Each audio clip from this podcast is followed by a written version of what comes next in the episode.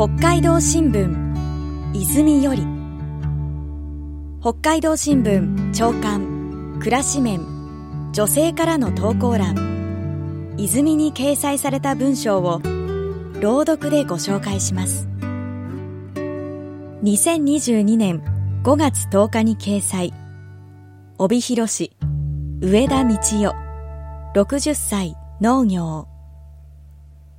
バス停我が家のピカピカの1年生の孫が小学校に入学し約1ヶ月。ランドセル姿も様になってきた。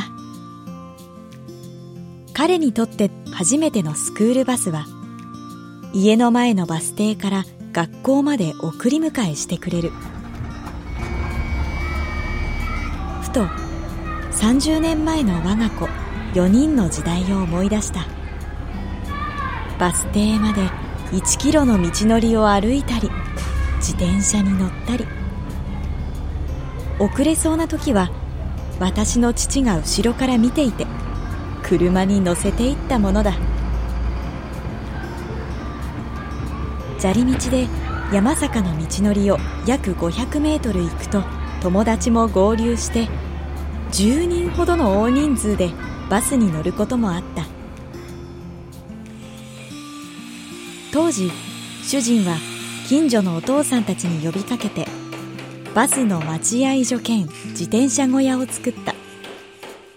壁は木材屋根は鉄板で床にはコンクリートを敷き詰め子供5人が自転車と一緒に入れるほどの広さだった。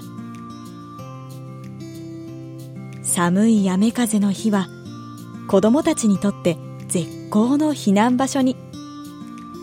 居心地が良かったのかバスが来ても気づかずに危うく置いてけぼりになりそうなこともあったという。今家の周りの道路は舗装され山坂も緩やかな傾斜になりバス停は家のすぐ前にできた。時は流れてもバスを乗り降りするランドセル姿を見るとこちらは思わずにっこりとなる。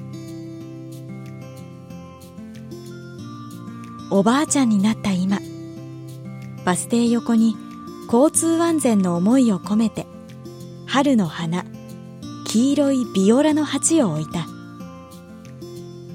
そして今は使われなくなった待合所の前を通るたびに「お疲れ様」心の中で声をかける自分もいる。